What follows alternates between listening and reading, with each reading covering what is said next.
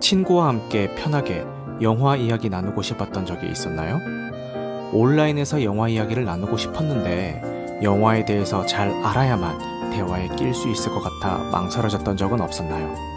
그렇다면 오늘 밤 여기 잘 오셨습니다. 흐름드 살롱에서 매주 수요일 밤 11시에 펼쳐지는 보통 사람들의 영화수다 나이트 시네마입니다. 안녕하세요. 당신의 밤이 온통 영화가 되는 곳 보통 사람들의 영화수다 나이트 시네마입니다. 동명의 연극을 영화화한 작품으로 제95회 아카데미 시상식에서 남우주연상과 분장상을 수상한 더 웨일의 스포일러 감상후기 토론회를 진행을 해보겠습니다. 오늘 방송에서 언급되는 영화 기본 정보와 스토리의 출처는 나무위키와 다음 영화임을 밝힙니다. 스포일러 감상후기 토론회는 매주 수요일 밤 11시에 오디오 토론 플랫폼인 흐른드 살롱에서 진행이 되고 있고요. 오픈되어 있는 온라인 공간에서 진행되는 만큼 누구나 참여하실 수가 있습니다. 단, 캐스트로 청취하시는 분들은 온라인 녹음의 특성상 스피커분들의 환경에 따라서 음질 차이가 발생할 수 있다는 점 양해 말씀 부탁드리겠습니다. 그리고 바쁘신 분들은 1.2배속이나 1.25배속으로 청취하실 것을 권장드립니다. 추천과 구독은 큰 힘이 되니까요. 잘 부탁드리겠습니다. 어, 지난 방송 이후에 후원은 없고요. 어, 지난 방송 이후에 어, 나이트 시네마 채널에 어떤 소식이 있었나 뭐 소개를 해드리겠습니다. 먼저 틱톡에서 팔로워가 800명을 돌파했습니다. 얼마 전에 700명 돌파 소식을 전해드렸던 것 같은데 벌써 800명이 돌파를 했고요. 유튜브 팔로워가 틱톡 팔로워만큼 잘 늘었으면 소원이 없겠는데 하, 유튜브 팔로워는 조금 정체기가 왔네요. 그리고 나이트 시네마가 이제 팟빵에서 무편집본 그러니까 지금까지는 계속 편집 과정을 거친 캐스트를 어, 무료로 제공을 하고 있었잖아요. 근데 그건 똑같이 계속 제공을 해드리고요. 편집 과정을 거치지 않은 무편집본을 유료 서비스로 어, 이제 제공을 시작을 했습니다. 어, 건당 300원의 서비스가 되고 있고요. 300원을 지불을 하시면은 어, 편집 과정을 거치지 않은 생 날것의 라이브를 들으실 수가 있습니다. 근데 이게 뭐 제가 건당 300원 해가지고 뭐, 뭐 빌딩 세우고 막 그런 목적으로 돈 많이 벌 자는 목적으로 한 게 아니라 이제 많은 분들이 지금 편집 과정을 거치면서 라이브에서만 나오는 라이브만의 재미 이런 것들이 좀 날아가는 것 같아가지고 좀 아쉽다 이런 얘기를 하셨는데 사실 제가 편집하는 내용들이 전부 다 기록으로 남았을 때 조금 민망할 수 있는 그런 내용들을 다 편집을 한단 말이에요. 그래서 이거를 그냥 무료로 공개해서 누구나 다 듣게 하기보다는 기꺼이 내 컨텐츠를 듣기 위해서는 단돈 300원이라도 지불할 의향이 있는 사람이라면은 어, 이런 민감하거나 좀 그런 내용들을 듣더라도 충분히 좀 이해하면서 들어주시겠지라는 그 믿음에 그냥 300원의 유료 서비스를 하고 있는 거니까요. 어, 오해는 없으셨으면 좋겠습니다. 어떤 상업적인 목적이라기보다는 어, 무편집본에 대한 두려움, 두려움에 대한 진입 장벽을 하나 제가 딱 설치를 해놨다고 해야 되나? 뭐 그런 걸로 좀 이해를 해주시면 더 감사할 것 같습니다. 네, 그리고 제 95회 아카데미 시상식이 진행이 됐었죠. 그러니까 주요 부문 수상작들이 뭐 Everything Everywhere All at Once 그리고 서부전선 이상 없다, 탑 건 매버릭 그리고 아바타 물의 길 그리고 기예르모 델 토로의 피노키오 등등이 어, 주요 부문에 수상을 했는데요. 이 모두 나이트 시네마에서 다뤘던 작품들입니다, 여러분. 그래서 야 나이트 시네마 작품 선택 폼 미쳤다라는 생각을 하면서 좀 뿌듯함이 막 이렇게 밀려오더라고요. 예, 그래서 앞으로도 좀 좋은 작품들 많이 다뤄가지고 그 다음에 있을 아카데미 시상식에서도 어 이거 전부 다 나이트 시네마에서 다뤘던 건데라는 이야기가 나올 수 있도록 좀 더 노력을 해보도록 하겠습니다. 그리고 오늘 다루는 더 웰까지 하면은 진짜 어, 거의 많은 작품들을 다루게 된 거죠. 수상작들 중에서 그죠? 주거리 소개를 시작해 보도록 하겠습니다. 272kg이라는 심각한 초고도 비만 상태인 찰리는 온라인으로 대학에서 강의를 하며 살아갑니다. 어느 날 새 생명 교단의 선교사인 토마스는 전도를 위해서 우연히 들리게 된 집에서 가슴을 움켜쥔 채 고통스러워하고 있는 찰리를 발견하게 됩니다. 그는 토마스에게 종이를 건네고 거기에 적힌 글을 읽어달라고 부탁을 합니다. 그것은 허먼 멜빌의 소설 모비딕에 관한 에세이입니다. 그를 개인적으로 돌봐주고 있는 간호사 리즈가 도착한 뒤에야 겨우 진정한 찰리에게 토머스는 왜 그 에세이를 읽어달라고 했는지 물어봅니다.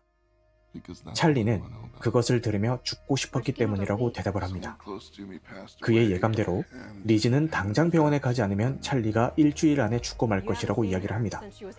폭식으로 혹사시켜온 비대한 몸을 심장은 더는 견디지 못하게 된 것이죠. 하지만 리즈의 바람과는 달리 찰리는 돈이 많이 든다며 병원에 가지 않고 다가오는 죽음을 받아들이기로 합니다. 그는 전 처와의 사이에서 낳은 딸 엘리에게 연락을 하게 되고 그가 은둔해 있는 집으로 찾아온 딸과 8년, 8년 만에 재회하게 됩니다. 시한부를 선고받고서야 그가 딸을 찾은 이유는 과연 무엇일까요? 죽음이 예정된 일주일 뒤 그를 기다리고 있는 운명은 과연 어떤 모습일까요? 영화 더 웨일입니다. 먼저 기본 정보부터 살펴보고 가시겠습니다. 레퀴엠, 더 레슬러, 블랙스완, 마더 등 무거운 분위기의 영화를 만들어 오신 대런 애러노프스키 감독님의 작품입니다. 시한부를 선고받은 272kg의 찰리 역은 이번 제95회 아카데미 시상식에서 이 작품으로 남우주연상을 수상한 브렌든 프레이저 배우가 연기를 해주셨습니다. 어, 수상 소감으로 영화의 소재에 맞춰서 고래만이 깊은 곳까지 헤엄을 칠 수 있다라고 말해서 뜨거운 박수를 받기도 했죠.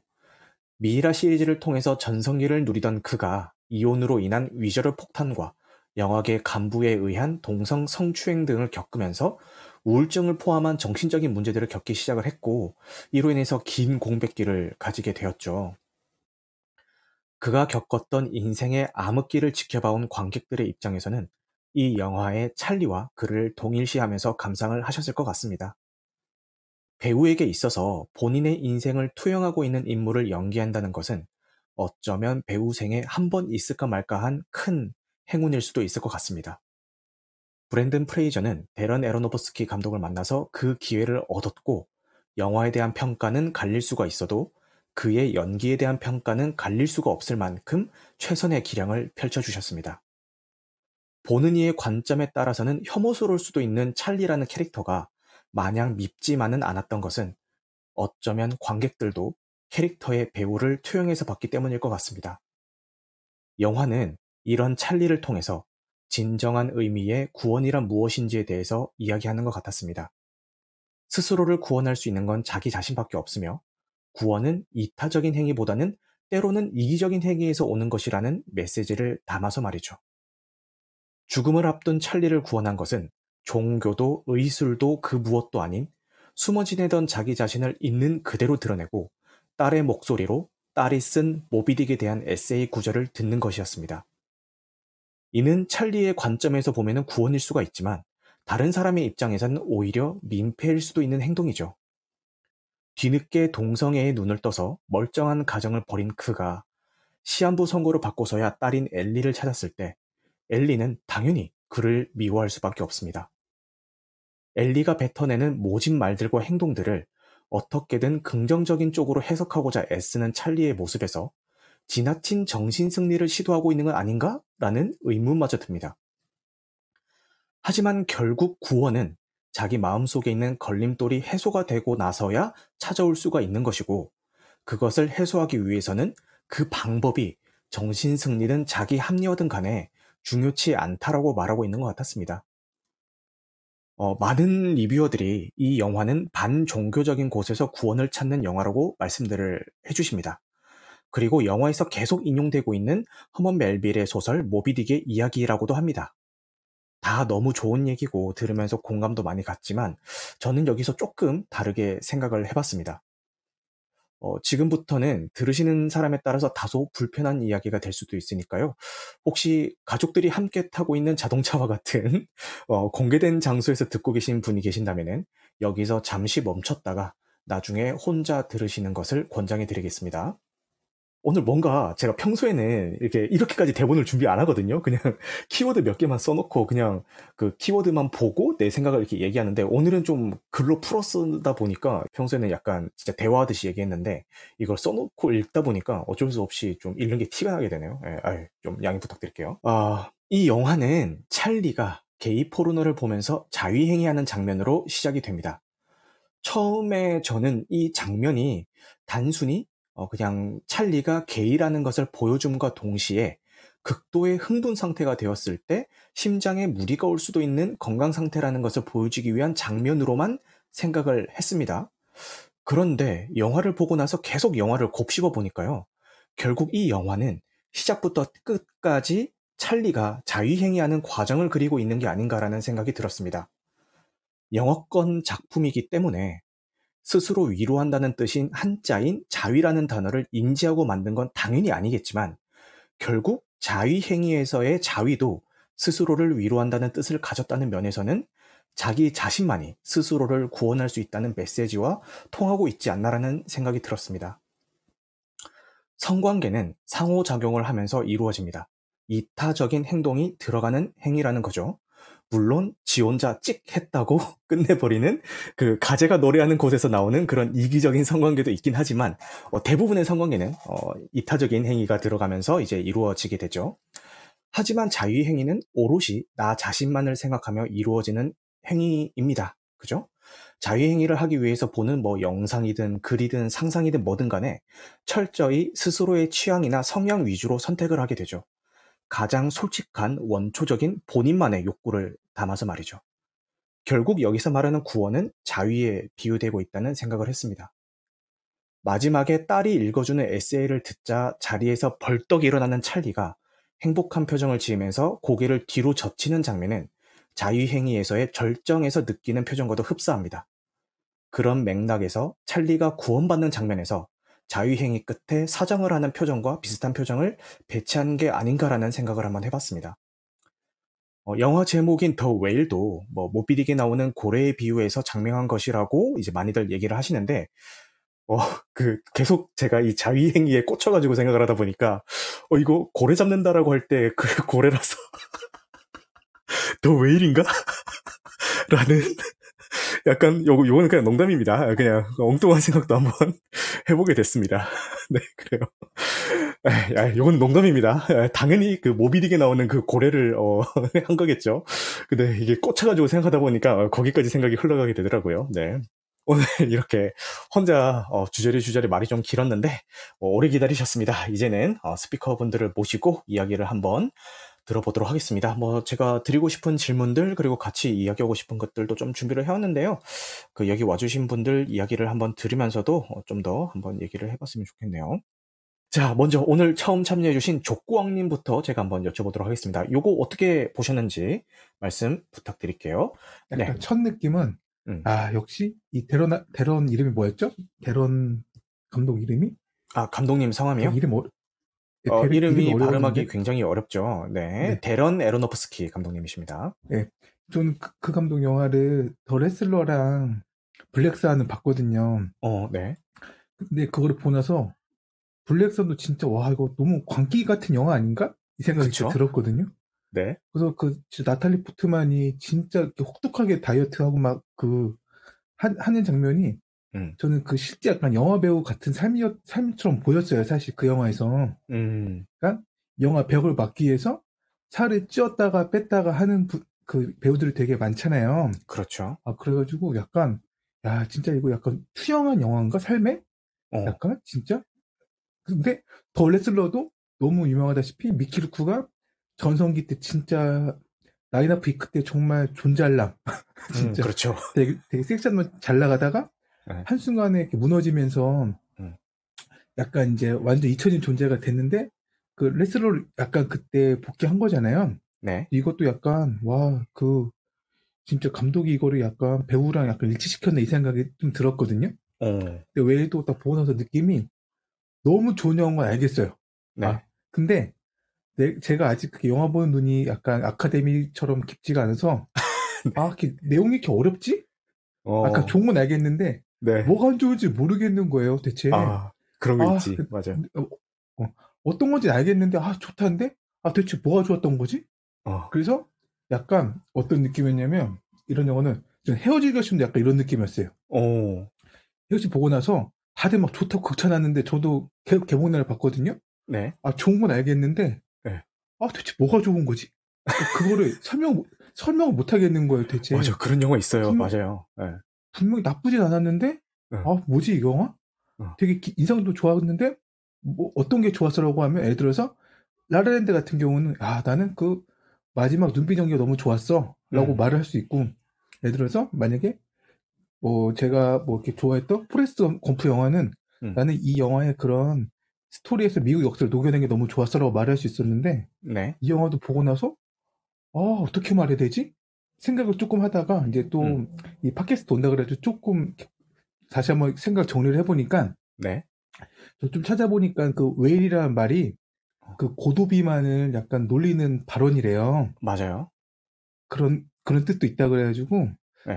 아제 생각은 결국 그 구원은 결국 음. 사람 사람한테 있는 게 아닌가라는 음. 생각을 조금 했어, 했어요. 네. 왜냐면 그 마지막에 결국 그 스포해도 되나요? 어, 그럼요. 네, 마지막에 결국 그 캠을 키잖아요. 네. 그런 장면을 보면서 어. 결국 나 혼자만 이렇게 웅크리고 있다고 인생이 달라질 건 없고 음. 내가 원하는 구원은 결국 내가 물론 인간에게 상처를 받아서 그렇게 됐지만 음. 결국 이- 인간에 대한 구원은 인간에서 오는 게 아닌가라는 음. 생각을 많이 해봤던 것 같아요. 어. 그러니까 제가 그 좋아하는 작, 작년에 제일 재밌게 본 드라마가 나의 해방 일지인데 네. 거기서도 결국 결국 제 생각은 그 구씨 작년에 구씨도 네. 결국 김지연한테 결국 구원을 받는다고 생각을 했었거든요. 그렇죠. 그래서 결국 이 영화도 결국 인간의 만남에서 당연히 스트레스가 쌓이고 피곤할 때도 있지만 음. 결국 인간의 이로받고 결국 또 기댈 때는 인간밖에 없지 않나라는 생각을 해봐, 해봤던 것 같아요. 음. 그래서 저는 이, 여기까지. 예, 네. 그런 지금 족고왕님이 말씀해주신 그런 관점에서 본다면은 뭐 이 영화는 물론 구원도 뭐 사람으로부터 올 수 있는 거지만 그 반대로 상처도 사람으로부터 받을 수 있다라고 그런 네. 양면을 다 얘기하고 있다라는 생각도 좀 드네요. 말씀 듣다 보니까. 네. 네. 저도 요새 막 음, 음. 그런 거를 많이 느끼는 것 같은데 아이고. 아, 결국 네. 진짜 힘든 거는 알다시피 회사 일이 아니에요. 아, 그렇지. 회사 일이 아니고 인간관계거든요. 회사에서의. 뭐 직장 상사의 관계, 동료와의 관계, 직장 후배들과의 관계, 뭐 고객들과 또 장사하시는 분들은 고객들과의 관계. 어, 사실 이런 게 사실 더 힘든 거잖아요. 맞아요. 그래가지고 결국 하, 진짜 인간인지라 진짜 네. 결국 인간에게 결국도 이- 이로받고 인간에게 구원받는 게 아닌가라는 생각을 해봤던 것 같아요. 아, 네, 좋습니다. 그 직장 사람들 그리고 고객들에게 받으신 상처를 족구왕님이 오늘 어, 이 자리에 계신 인간으로부터 좀 치유받으시길 바라면서 네, 마이크를 초롱님에게 넘기도록 하겠습니다. 네, 감사합니다. 아유, 아닙니다. 어, 말씀 너무 잘하시는데? 어, 앞으로 자주 아유. 와주세요, 족구왕님. 아, 네, 알겠습니다. 네, 그리고 초롱님은 이거 어떻게 보셨을까요? 일단 작품이 가진 에너지에 네. 굉장히 그 빨려들듯이 보았고요. 네. 어, 이- 나중에 알고 보니까 영화가 연극이 원작이더라고요. 맞아요. 예, 한정된 장소에서 그 한정된 카메라 워킹과 음. 그몇 안 되는 배우들 안에서 이루어지는 작품이 가진 에너지가 참 좋았고, 네. 예, 좋았습니다. 네, 네, 말씀 감사합니다. 뭐, 항상 우리- 우리 초롱님은 그래요. 밀당의 어떤 고수, 쌉고수. 좋아요. 어, 테레지님이, 아, 이 작품을 못 보셨구나. 이거 못 보셨으면은, 어, 꼭 한번 보시기를 바라겠고, 그리고 요, 제 생각에는 이거는 그냥 내용을 다 알고 봐도 스토리적으로 막 빠져든다기 보다는 그 본인이 좀 느끼는 영화거든요. 그러니까 이 캐릭터들이 뿜어내는 그 에너지를 느끼는 영화다 보니까 내용을 좀 알고 가서 봐도 뭐 크게 감성에 지장이 있을까 싶은 작품이긴 해요. 예, 그래서 아마 뭐 보셔도 괜찮을 것 같다라는 생각이 듭니다. 네, 그 다음에 우리 소대가리님 어서 오세요. 네, 요거 어떻게 보셨는지 말씀 부탁드리겠습니다. 처음에 지- 굉장히 좋았습니다. 카메라 이렇게 저 잡아주는 장면이라든가 음. 이야기 흘러가는 전반적인 어떤 방식들이 되게 좋았는데 네, 결말 보고 되게 많이 실망했어요. 결말에서 왜일까요? 아 결국에는 이 얘기하려고 이렇게 달려왔나 이 생각이 들었던 게 네, 처음에는 퀴어 이야기로 시작합니다. 그렇죠, 그리고 되게 그 비만인 남자 그렇죠, 그리고 그 사람은 자기를 드러내길 되게 겁내하고 그렇죠, 그리고 자기 파괴적이에요. 그렇죠. 이런 인물을 앞세워서 어떤 이야기를 할까 되게 기대도 많이 되고 이야기가 진행되는 게 되게 흥미로운데 네, 결론은 가족주의로 구원받는 남자의 이야기로 끝나는 것 같아서 음. 이건 전에도 했던 얘기 아닌가라는 생각이 들고 음. 전에 봤던 영화 중에 뭐 저 말씀 아까 앞에 조광님 많이 해주신 뭐 대런 아로노프스키 영화들 네. 그 블랙 그런 스완? 주제 의식도 있어요. 뭐 블랙 스완이라든가 미키 루크 나왔던 더더 레슬러라든가 네. 그런 것도 있는데 저는 약간 노아하고 약간 조금 겹쳐져 보이더라고요. 노아. 네. 그래서 전에 했던 얘기고 더 더 발전되지도 않았고 음. 뭔가 시- 새로운 얘기 할 것 같으면서 결말이 이렇게 나니까 아 음. 이건 당신 좀 실망스러운데 뭐 이런 생각도 음. 들고 그저 전에 전작 중에 마더라고 있습니다. 아, 맞아요. 마더 느낌표 그거. 그거랑 비슷한 느낌이 들어서 네. 그것도 처음에는 되게 뭔가 긴장감 있게 흘러가다가 어? 결국에는 그 아담과 하와의 그 성서에 나오는 인간의 폭력성에 관한 고발로 끝내는 걸 보면서 아 이- 되게 신박한 얘기하던 사람인데 이제는 뻔한 얘기를 이렇게 하나 이런 생각이 들어서 어. 되게 좀 아쉬운 지점이 있었는데 이번 네. 영화도 되게 그런 지점에서는 아쉬웠어요. 아. 근데 좋았던 건 역시 브랜든 프레이저 네. 이 배우의 연기가 아까 앞에 말씀하셨던 것처럼 레슬러처럼 음. 그 미키 루크가 투영되잖아요 레슬러에서 맞습니다. 여기도 브랜든 프레이저 인생이 그대로 투영되는 것 같아서 네. 되게 그게 뭔가 조금 감정이 되면 되게 느껴지더라고요. 음. 그래서 그런 지점들이 좋았고 음. 그리고 카메라 감독님을 찾아보니까 이게 원래 핸드헬드로 되게 유명하신 분인데 어. 고정 카메라로 이렇게 찍어내더라고요. 그렇죠. 그리고 그 몇 장면 안 나오는데 바다 장면하고 그 집안 장면이 대부분이고 네. 바다 장면이 뭐 한 서너 컷 이렇게 나오잖아요. 네. 그게 되게 대비돼 가지고 되게 좋았어요. 음. 그 집안과 바다와 그러니까 이 사람이 뭐에 갇혀 있는가 자기 파괴적인 그 몸에 갇혀 있는 이 사람이 음. 결국에는 그 어딘가에 갇혀 있는 고래처럼 보이기도 하더라고요. 어, 그렇죠. 그런 방식의 연출들도 괜찮긴 했는데 결국에는 마지막에 다 말아먹었다. 다 보고 난 마지막 느낌이 그랬어요. 예, 죄송합니다. 네, 네. 아닙니다. 아, 근데 그 말씀 중에 약간 물음표가 떴던 거는 아까 가족주의로 마무리한다. 그 다른 말씀은 다 동의를 하는데 이 영화가 이 가족주의를 다룬 영화가는 이제 저는 조금은 다르게 봤거든요. 어, 뭐 그러니까- 그럴 수 있죠. 아니, 제, 제 느낌도 그래요. 응, 그렇죠. 제 느낌이 그래서 그렇게 말씀드린 거예요. 그러니까 아, 네. 그 종교 때문에 사랑하는 사람이 잃었고 음. 그거에 저항하는 의미에서 자기 파괴적으로 몸을 그렇게 만들었다고 생각했거든요. 음, 근데 결국에는 그걸 구원해 주는 것 또한 가족밖에 없다라는 식의 이야기로 들렸거든요, 저한테는. 아, 그, 아, 그 측면에서는 그런 것 같네요. 어, 네. 그러니까 내가 버렸던 내 가족 하지만 그거 내가 파괴되고 있지만 음, 결국에는 그 사람들이 잘 살 수 있다면 내가 남겨진 사람들이 더 잘 살아갈 수 있다면은 음, 내 인생은 실패한 인생이 아닌 거란 걸 그 증명하기 위한 그 방식이 음. 되게 별로더라고요, 저는. 어, 네, 알겠습니다. 예, 초롱님 한마디. 네, 초롱님 말씀해 주세요. 아, 제가 사실 이 작품을 좋게 봤지만 네. 무엇 하나 정의 내리기가 힘든 다양한 그 생각이 나올 것 같았어요. 음, 저도 그쵸. 이제 음. 정리가 잘 안 됐었는데 소대가리님 말씀을 듣고 음, 음. 제가 어떤 감상을 느꼈는지가 오히려 정리가 좀 된 것 같아서 말씀을 오. 드리고 싶어서요. 네. 예. 이게 이 감독님이 지속적으로 종교에 빗대어서 예. 이제 다양한 주제들을 같은 동어 반복을 하는 건 맞는 것 같아요. 네. 이전에 마더나 노아 같은 작품에서도 그랬고. 음, 근데 이번 작품에서 제가 좀 다르다고 느낀 거는 네. 어, 오히려 좀 더 노골적으로 음. 이기적인 사람의 그 욕구를 드러낸 부분이 크다고 생각을 했거든요. 음, 그래서 저는 오히려 가족적이지 않다고 느꼈던 것 같아요. 오히려, 어, 네네네. 이 딸이 음. 뛰어난 글재주를 가지고 있고 이 네. 그 재능을 펼쳐내게 해주고 싶은 게 음, 어찌 보면 딸에 대한 사랑이라기보다는 내가 그 작중에서도 얘기하지만 음.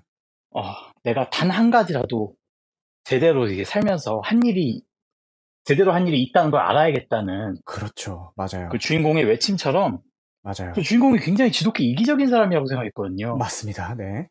예, 뭐 자기가 돈을 모으는 것도 딸 완전 자기 만족으로만 느껴지고, 음, 어, 결국엔 딸을 버린 것도 사실이고, 음, 뭐 자기가 좋아하는 동성 여인 따라서 가고, 하지만 음. 그 모든 선택들이 음. 뭐 동성 연인의 죽음이라든지 음. 안 좋은 쪽으로만 이렇게 흘러갔는데 맞아. 어떻게든 죽기 전에 자기가 한 선택 안에서 음, 자기가 잉태한 작품 혹은 그러니까 에스, 에세이로 많이 거기서는 비유되는데 음, 그걸 이제 딸에게 투영하고 음. 딸이 그것을 그 재능을 가- 비, 그 빛이 나고 있다는 것을 음. 보고 나서 이제 마지막 그 엔딩 장면이 나왔다고 생각을 하거든요. 음, 예, 해서 어찌 보면 이 영화가 굉장히 가족주의적이면서도 음, 이기적인 인간의 본성, 욕구를 눈에 띄게 드러낸 아까 나시님이 말씀해주신 음. 자위 같은 영화가 아닐까.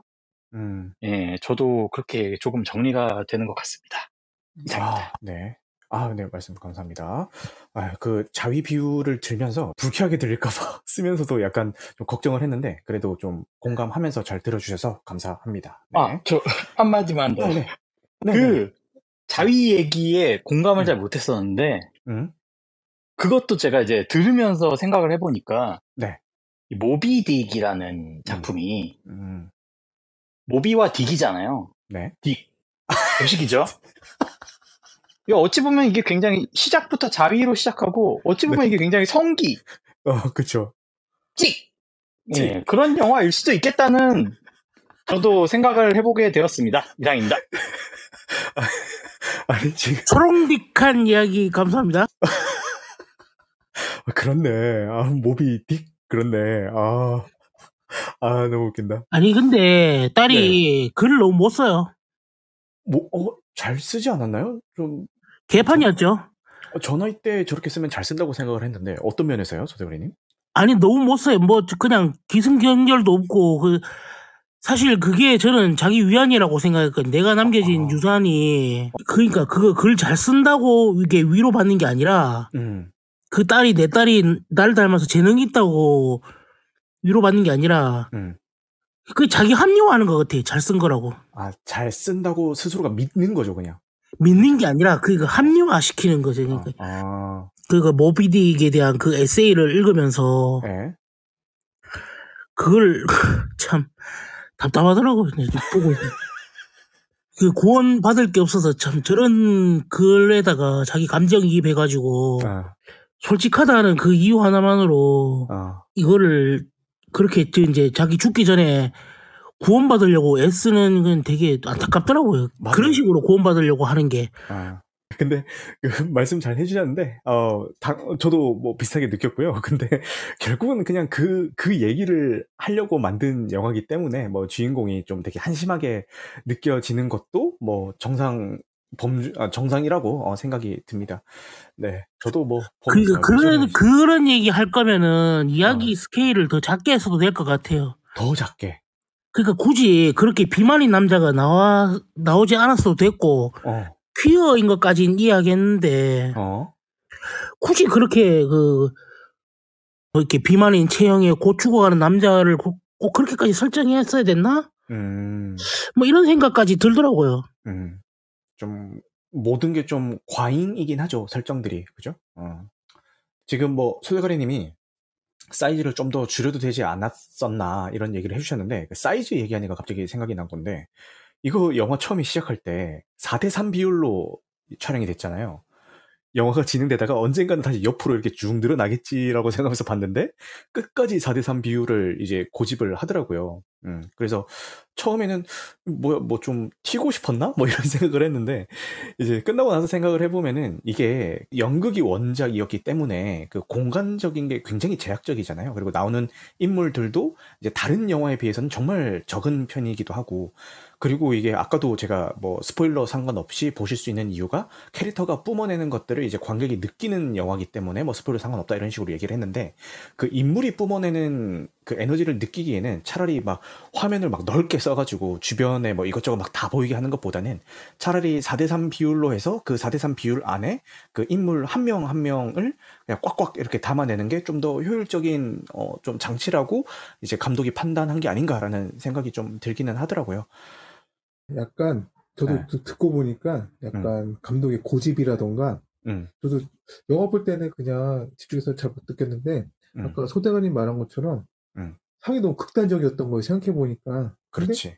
영화 볼 때는 그걸 전혀 못 느꼈어요. 왜냐면 아, 약간 되게 그 좁은 화면에 요새 그 4대3 비율 거의 안 쓰잖아요. 안 쓰죠.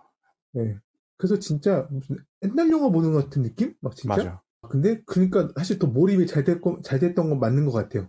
음, 잠깐 내가 진짜 그 좁은 공간에 있는 들어간 느낌이 내가 뭔가 답답하고 저 순간 어떤 생각도 들었냐면 네. 아 살 좀 살 좀 빼지 아 이 생각도 드는 거예요 솔직히 말해서 아 피자 좀 그만 먹어 아 무슨 피자를 뭐 계속 먹어 막 어, 폭식하는 장면 나오죠. 네. 예, 그러니까 스트레스 받으면 막 폭식하고 이렇게 막 이렇게 토하고 토도 막 하잖아요. 네, 맞아, 맞아. 그거 혼자 침대도 못 올라가고 막 맞아. 그런 거 보면서 아 저렇게 극단적으로 살아야 되나 싶다가도 그래도 또 요새 드는 생각은 아 어딘가는 또 저런 사람 저런 사람도 있을 수 있겠구나라는 또 생각이 들긴 하더라고요. 음, 정말 자기가 정말 스트레스를 풀 데가 없어서 진짜 그런 거 막 유튜브 보면 있잖아요. 뭐 그런 스트레스나 폭식해가지고 막 음, 되게 살 많이 쓰는 사람들 보면, 보면서 음. 제가 그 사람들 보고 막 이렇게 막 비난하진 않잖아요. 음. 안타깝다라고 느끼는 것처럼 음, 저 사람들도 한편으로는 아 얼마나 정말 해소할 게 없었으면 음. 저렇게 할까라는 생각이 들면서도 근데 그러면 주위 사람이 진짜 힘들거든요. 아, 맞아. 주위 사람이 네. 실제로 리지가 너무 또- 힘들어하죠. 네, 힘들어하고 솔직히 딸도 아빠 어. 솔직히 저는 약간 아빠를 개무시한다고 생각했거든요, 진짜로. 그렇죠. 네. 예. 그러니까 딸한테도 그러지도 못하고 음, 그래서 솔직히 진짜 요새 애들이 말처럼 네 남친 지나간다 이런 느낌으로 네 느낌으로 음, 그 딸이 어떻게 우리 아빠라고 당당하게 말할 수 있겠어요, 정말로. 없지. 제가 사춘기여도 되게 부끄러웠을 것 같아요. 맞아. 우리 아빠라고 보여주기가. 음, 그래서 그런 걸 보면서 아 제가 그 답답함을 느꼈던 게아 네. 그 화면 비율 때문이었구나도 생각이 좀 들었던 거 진짜 보면서 진짜 캐릭터 너무 답답했거든요 아 왜 저렇게 살아 진짜 약간 근데 그 생각이 아 그 화면 비율과도 연관이 있겠구나 어, 진짜 그 생각까지 네, 들게 된 것 같아요 아, 네. 말씀 감사합니다. 네. 아, 네. 초롱님도 답답한 화면비에 꽉 찬 인물을 우겨넣은 느낌이었습니다. 라고 해주셨고요. 마지막이 제가 아까 저 되게 좀 실망스러웠다고 했잖아요. 네. 그 흘러가는 구조 자체가 음. 좀 저는 좀 별로였다고 싶은 게 음, 결국에는 어둠에서 빛으로 가기 위한 어떤 여정 같은 거라고 느낌을 받았거든요. 마지막에 봤을 때 아, 그렇지. 이걸 이렇게 단순하게 표현하나? 아, 그러니까 문을 열었을 때 그 집안으로 빛이 들어온다든가 그런 연출들 말씀하시는 거죠? 예, 그런 식의 이제 뭐 네. 톤 자체가 굉장히 어둡다가 어, 문 열고 되게 밝아지는 어떤 그 마지막 순간을 위해서 달려왔는 건가? 음, 라는 생각이 들면서 이- 이야기가 되게 복잡하고 참 생각할 게 많은 영화인데 이렇게 단순하게 처리하나 마지막을 음, 이런 생각이 들어서 음. 그런 지점도 되게 안타까웠습니다. 음.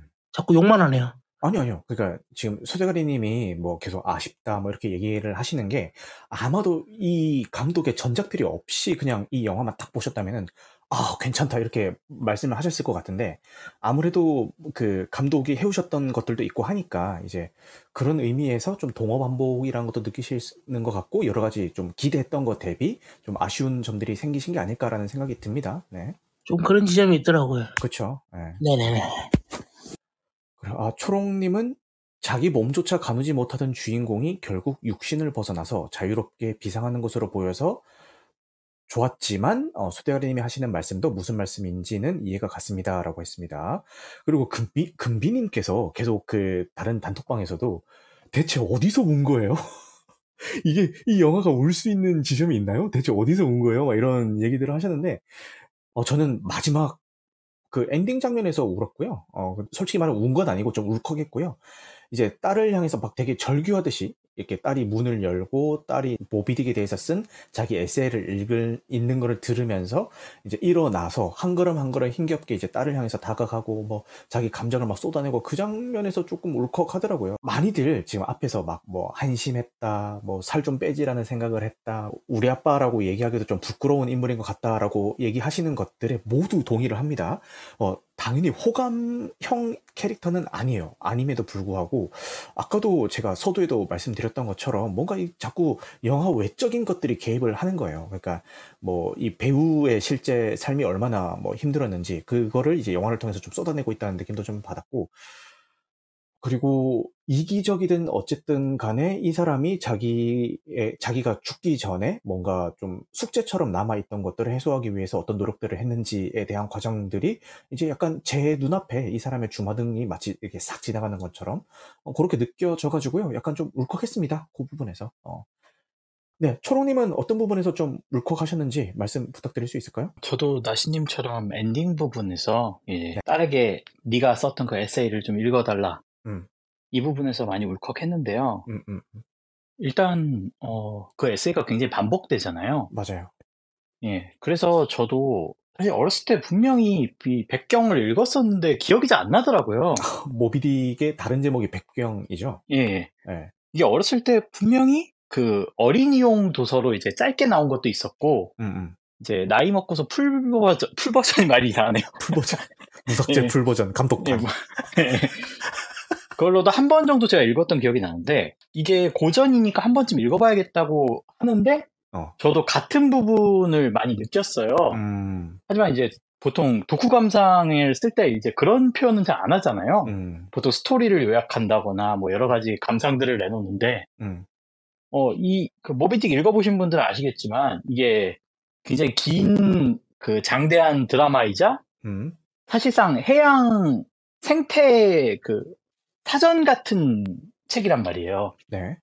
중간중간 그 고래가 어떻고, 이런 부분들이 네. 슬프게 느껴졌다는 부분이, 네. 저도 이제 다시 읽어보니까 알겠더라고요.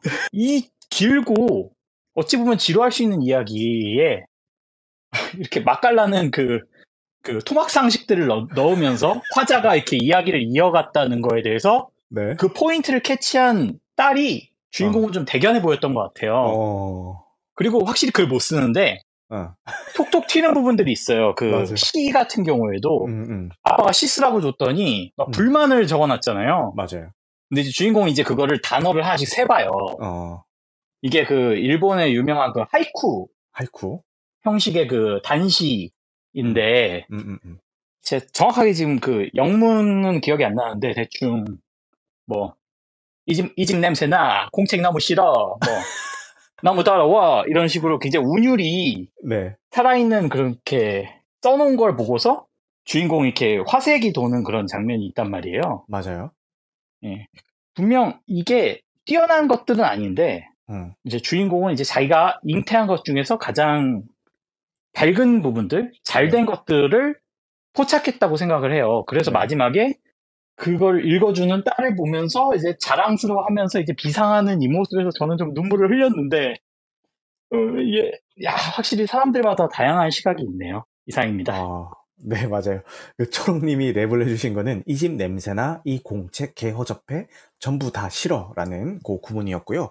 하이쿠가 이제 오치로 운율로 되었기 때문에 음, 그 영어로도 여기에 맞췄고 이제 황석희 번역가께서 한글로 이제 번역을 하면서도 요 오- 오치로 율에 이제 맞춰서 이렇게 번역을 하셨더라고요. 예, 그래서 그 초롱님 말씀 잘 들었습니다. 지난번 앤트맨 할 때 저희 양자 세계에서의 불륜썰 이후로 너무 재밌게 들었습니다.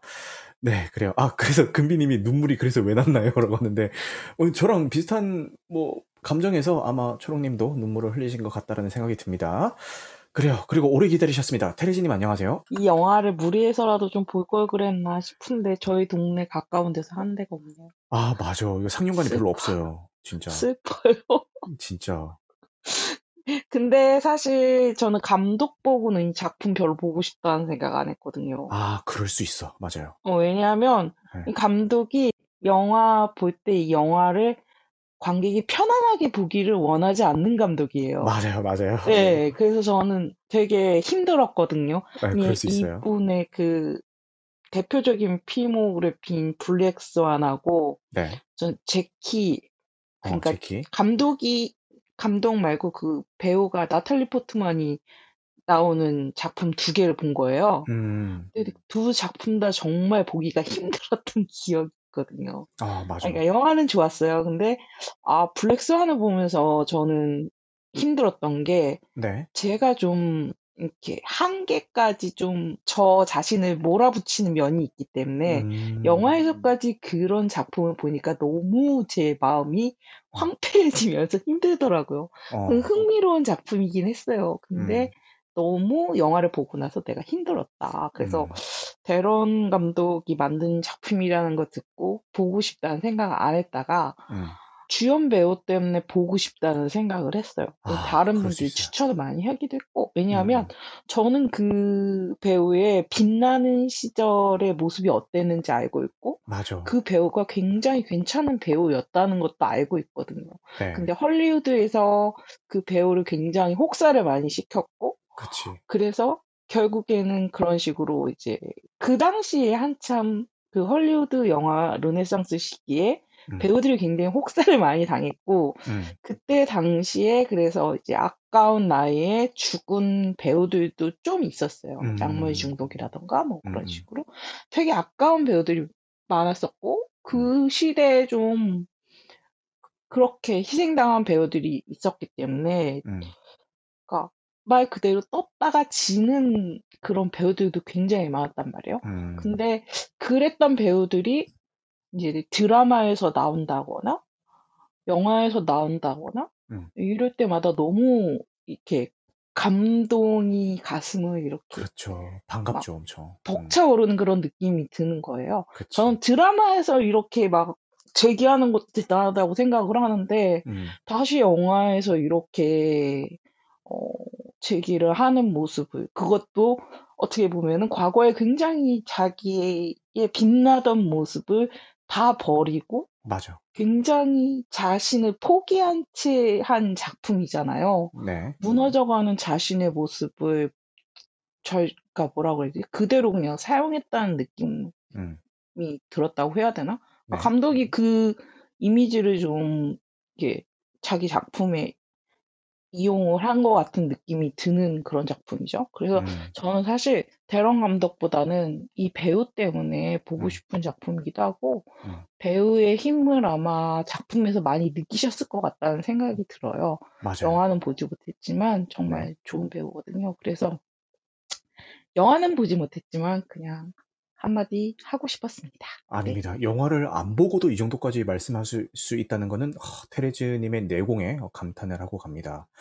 초롱님이 출연 배우들이 전부 좋습니다. 조연으로 나오는 동양 배우분도 기가 막히고요. 라고 하는데 이제 홍차우라는 배우분이시고 간호사이자 찰리의 죽은 연인의 어, 동생이기도 하죠. 그 리즈라는 역할을 연기해주신 홍차우 배우님이십니다.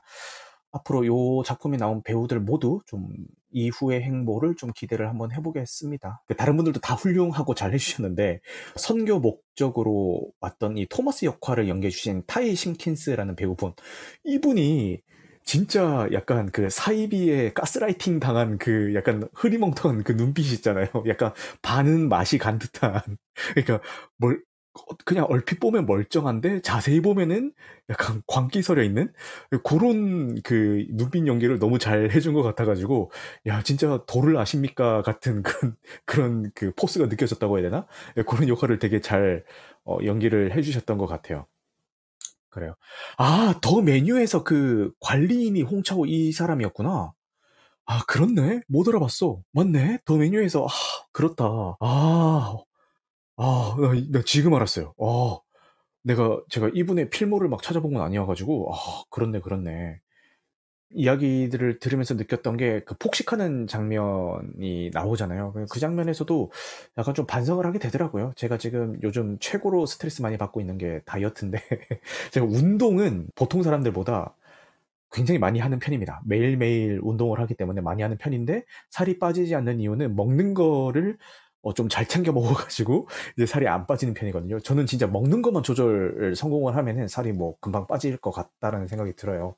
근데 이게 정말 힘들어가지고 막 뭐, 맛있는 게 앞에 있으면은 막 어, 되게 맛있게 먹는 편이에요. 그러다 보니까 이 영화에 나오는 그런 모습을 보면서 약간 거울 치료를 받았다고 해야 되나? 근데 반전은 어, 이 영화를 보면서 팝콘과 콜라를 먹으면서 봤다는 거.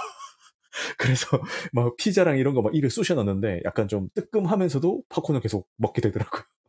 뭐 기왕 산 거 어떡할 거야 먹어야지 막 이러면서 그러면 이제 마지막으로 하고 싶은 말씀 자유롭게 한번 나눠보고 오늘 시간 한번 마무리 해 보도록 할게요.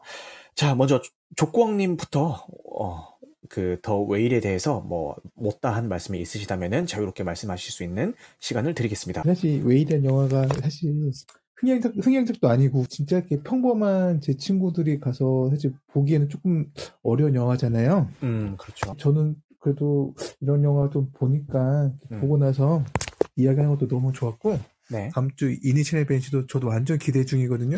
어, 네. 저도 쓰리빌보도 너무 재밌게 봐가지고 네. 근데 그 감독이라 그래가지고 사실 이것도 성향관이 많지 가 않더라고요. 와, 진짜 너무 없어. 네. 네. 더 없어. 아니, 더 왜- 웨일보다 더 없어요. 네. 왜 대체 그 김열의 칼라가 슬램덩크는 안 내려가는 건지 적당히 좀 하지. 예. 저, 저도 슬램덩크 두 번 봤는데 이렇게 오래 갈 줄 몰랐거든요. 저도요. 아, 어떻게 와, 아직까지 걸려있을 줄 몰랐는데 네. 이게 사실 요새 대앱이나 이런 게 망해가지고 맞아. 더 그런 것 같아요. 다음 주도 꼭 참석하도록 하겠습니다. 아, 아마도 다음 주는 뭐 큰 이변이 없는 한 인신의 벤시를 다루게 되지 않을까 싶은데, 네, 그렇게 와주셔서 감사합니다. 족광님. 네. 오늘 뭐 처음 참여하시는데 말씀도 너무 잘하셔가지고, 다음에 오셔도 충분히, 어, 잘 하실 것 같아요. 족광님 감사합니다. 네, 네, 감사합니다. 네, 좋아요. 그리고 초롱님도 이제 마지막으로 하실 말씀 있으시면은 자유바람 기회 드릴게요. 감독님이 뭔가 우직하게 이 성서에 빗대어서 이제 인간의 삶을 디테일하게 표현하는데 지금 관심을 많이 가지고 계신 것 같은데, 음, 어, 일단은 간만에 이렇게 흡입력 있는 연기력과 음. 에너지를 봐서 좋았고요. 사실 이 영화가 좀 더 이야기할 거리가 많을 것 같은데 제가 약간 미천한 지식으로 더 얘기를 해서 좀 쑥스럽고 네. 어 다른 분들이 더 잘 이야기를 해주실 거라고 생각하고 이만 내려가겠습니다. 감사합니다. 아, 아, 네, 오늘 초롱님 하드캐리 해주셔서 너무너무 감사합니다. 그 다음에 수도여리님도, 네, 자유바람 기회 드리겠습니다. 아, 예, 어려운 주제를 음, 너무 좀 쉬운 방향으로 음, 이야기를 끌고 가는 거에 대해서 음. 좀 반성을 좀 하셨으면 좋겠고, 대런 음. 감독님. 네. 스드가리님이 예전에 하셨던 말씀 중에서 때로는 어려운 이야기는 어렵게 할 줄도 알아야 되고 어렵게 볼 줄도 알아야 된다 뭐 이런 얘기를 한번 하신 적이 있어요. 그죠? 그런 맥락에서. 그, 마지막에 제자들한테 음. 진솔하게 쓰라고 하잖아요. 네. 그 리얼하게 쓰라고 하는데, 음. 그걸 표현을 너무 못한 것 같아요, 영화적으로. 오해가 생길 것 같아요. 음. 그러니까 그 아마 그 교수의 조언은 사실 그대로를 쓰라는 게 아니라 음. 그러니까 이야 그 이야기 안에서의 이제 원법 개연성 같은 걸 구축하라는 얘기일 건데 음, 음. 그걸 그런 식으로 표현한 거 보고 저 사람은 교수로서의 자질도 좀 많이 떨어지는 것 같다 이런 생각이 들더라고. 음. 자기 글도 되게 못 쓸 것 같다라는 생각이 들었습니다. 아, 그런 분으로서 영화의 개연성도 좀 많이 떨어지는 느낌이었고요. 네. 아, 네. 마지막 말씀 감사합니다. 그 듣다 보니까 이제 어떤 면에서 좀 별로라고 느끼셨는지에 대해서 저도 좀 공감이 가게 되네요. 네. 어, 감사합니다. 그래요. 그 다음에 나사, 어, 테르지 님도 마지막으로 하실 말씀 있으실까요? 저는 영화를 아직 안 봤으니까 봐야겠죠? 네. 근데 네. 저는 감독님 보고 이 작품 보는 게 아니라 음. 배우 보고 봅니다. 그 배우를 다시 스크린에서 본다는 것만으로도 의미가 깊은 작품입니다. 아, 네. 아유, 좋은 말씀 감사합니다. 요거 나중에 뭐 OTT라도 뜨면은 한번 보시기를 어, 권장을 드리겠습니다. 그래요. 그리고 나사님, 우선 연극을 좋아하시는 분들이 연극 볼때 뭔가 항상 아쉬운 부분이 배우의 표정이나 이런 걸 자세히 보지 못해서 감정이입을 또 못하는 거에 조금 아쉬움을 느끼거든요. 아, 그치. 그래서 이게 연극을 기반으로 만든 영화인데 네. 좀 더 배우의 감정선이나 이걸 더 잘 이해하기 위해서 음, 이 영화를 본다면 적극 추천. 음. 이게 그 배우 주인공이 얼만큼 답답한 사람이고 사람 미치게 하는 사람인지 온전하게 몰입할 수 있는 최적화된 영화라고 생각을 했어요. 맞아요. 네. 그래서 그 마지막에 저는 저도 그 중, 마지막 끝나는 장면에서 펑펑 울리면서 운 게, 음. 아, 내가 속 터져도 이렇게 울 수 있구나. 오, 내가 이렇게 복장 터지는 울음이 영화 보면서도 나올 수 있구나라고 느껴, 느끼게 해준 영화가 이 영화였어요. 네. 그래서 저는 굉장히 감명 깊게 봤고, 근데 함부로 추천은 못 하겠는. 아, 그치. 그런. 너무 자극적이고, 맞아. 본격 다이어트 조장 영화. 모든 식욕을 다 떨어뜨리게 해버리는 그런 영화라고 그 흡연 권장 영화. 마무리하겠습니다. 네, 감사합니다. 나사님이 아니면 듣기 힘든 그런 감상평이었던 것 같아요. 아니, 너무 감사합니다, 나사님. 아, 오늘 이렇게 다양한 이야기들을 나눠봤는데, 좋은 쪽이든 나쁜 쪽이든 간에 할 얘기가 되게 많은 작품이라고는 생각을 했습니다. 그리고 족구왕님께서도 서두에 말씀하셨던 것처럼, 저 역시도 이 감상에 대한 생각이 정리가 되는 데까지 시간이 되게 오래 걸렸어요. 보통 뭐 다른 영화들 같은 경우는 이제 영화가 딱 끝나고 나서 엔딩 크레딧 올라갈 때, 그때쯤이면 어느 정도 좀 생각 정리가 되고, 늦어도 영화관에서 집으로 오는 그 길에는 생각 정리가 다 되거든요. 근데 이 작품은 생각 정리가 안 되는 거예요. 며칠이 지나도. 그래가지고 좀 최근에 봤던 영화 중에서 영화 상영이 끝나고 난 뒤에 가장 많이 생각을 했던 작품 중에 하나가 아닐까라는 생각이 듭니다. 어, 그럼에도 불구하고 어, 영화가 뿜어내고 있는 전체적인 분위기가 약간 좀 우울하기도 하고 그래서 뭐 남들에게 막 되게 권장하기는 좀 어렵지만 그래도 이 감독님의 전작들이 본인 취향에 맞았다면은 한 번쯤은 꼭 챙겨 보셨으면 하는 작품이기도 합니다. 그래요. 이 작품에서 어떤 식으로든 찰리가 구원을 받았듯이 어, 이 찰리를 연기했던 브래든 프레이저 역시도 이런 아카데미 시상식에서 나무주연상을 수상을 함으로써 이제 구원을 받으신 거라고 생각이 됩니다. 근데 아무래도 제 생각에는 이 상을 받았다라는 그 자체가 구원이라기보다는 상을 받음으로 해서 앞으로 펼쳐질 브래든 프레이저 배우의 어떤 꽃길 어, 그런 꽃길이 어, 진정한 구원이 되기를 바라면서 오늘 이 방송 마치도록 하겠습니다. 오늘도 늦은 시간까지 함께 해주셔서 감사하고요. 오늘 방송된 내용은 편집 과정을 거쳐서 유튜브와 각종 팟캐스트 플랫폼에 업로드 될 예정입니다. 편집 과정을 거치지 않은 무편집본은 팟빵에서 어, 건당 300원의 유료 서비스로 감상하실 수가 있습니다. 그러면 여러분들 영화 같은 마음 되시길 바라겠습니다. 감사합니다.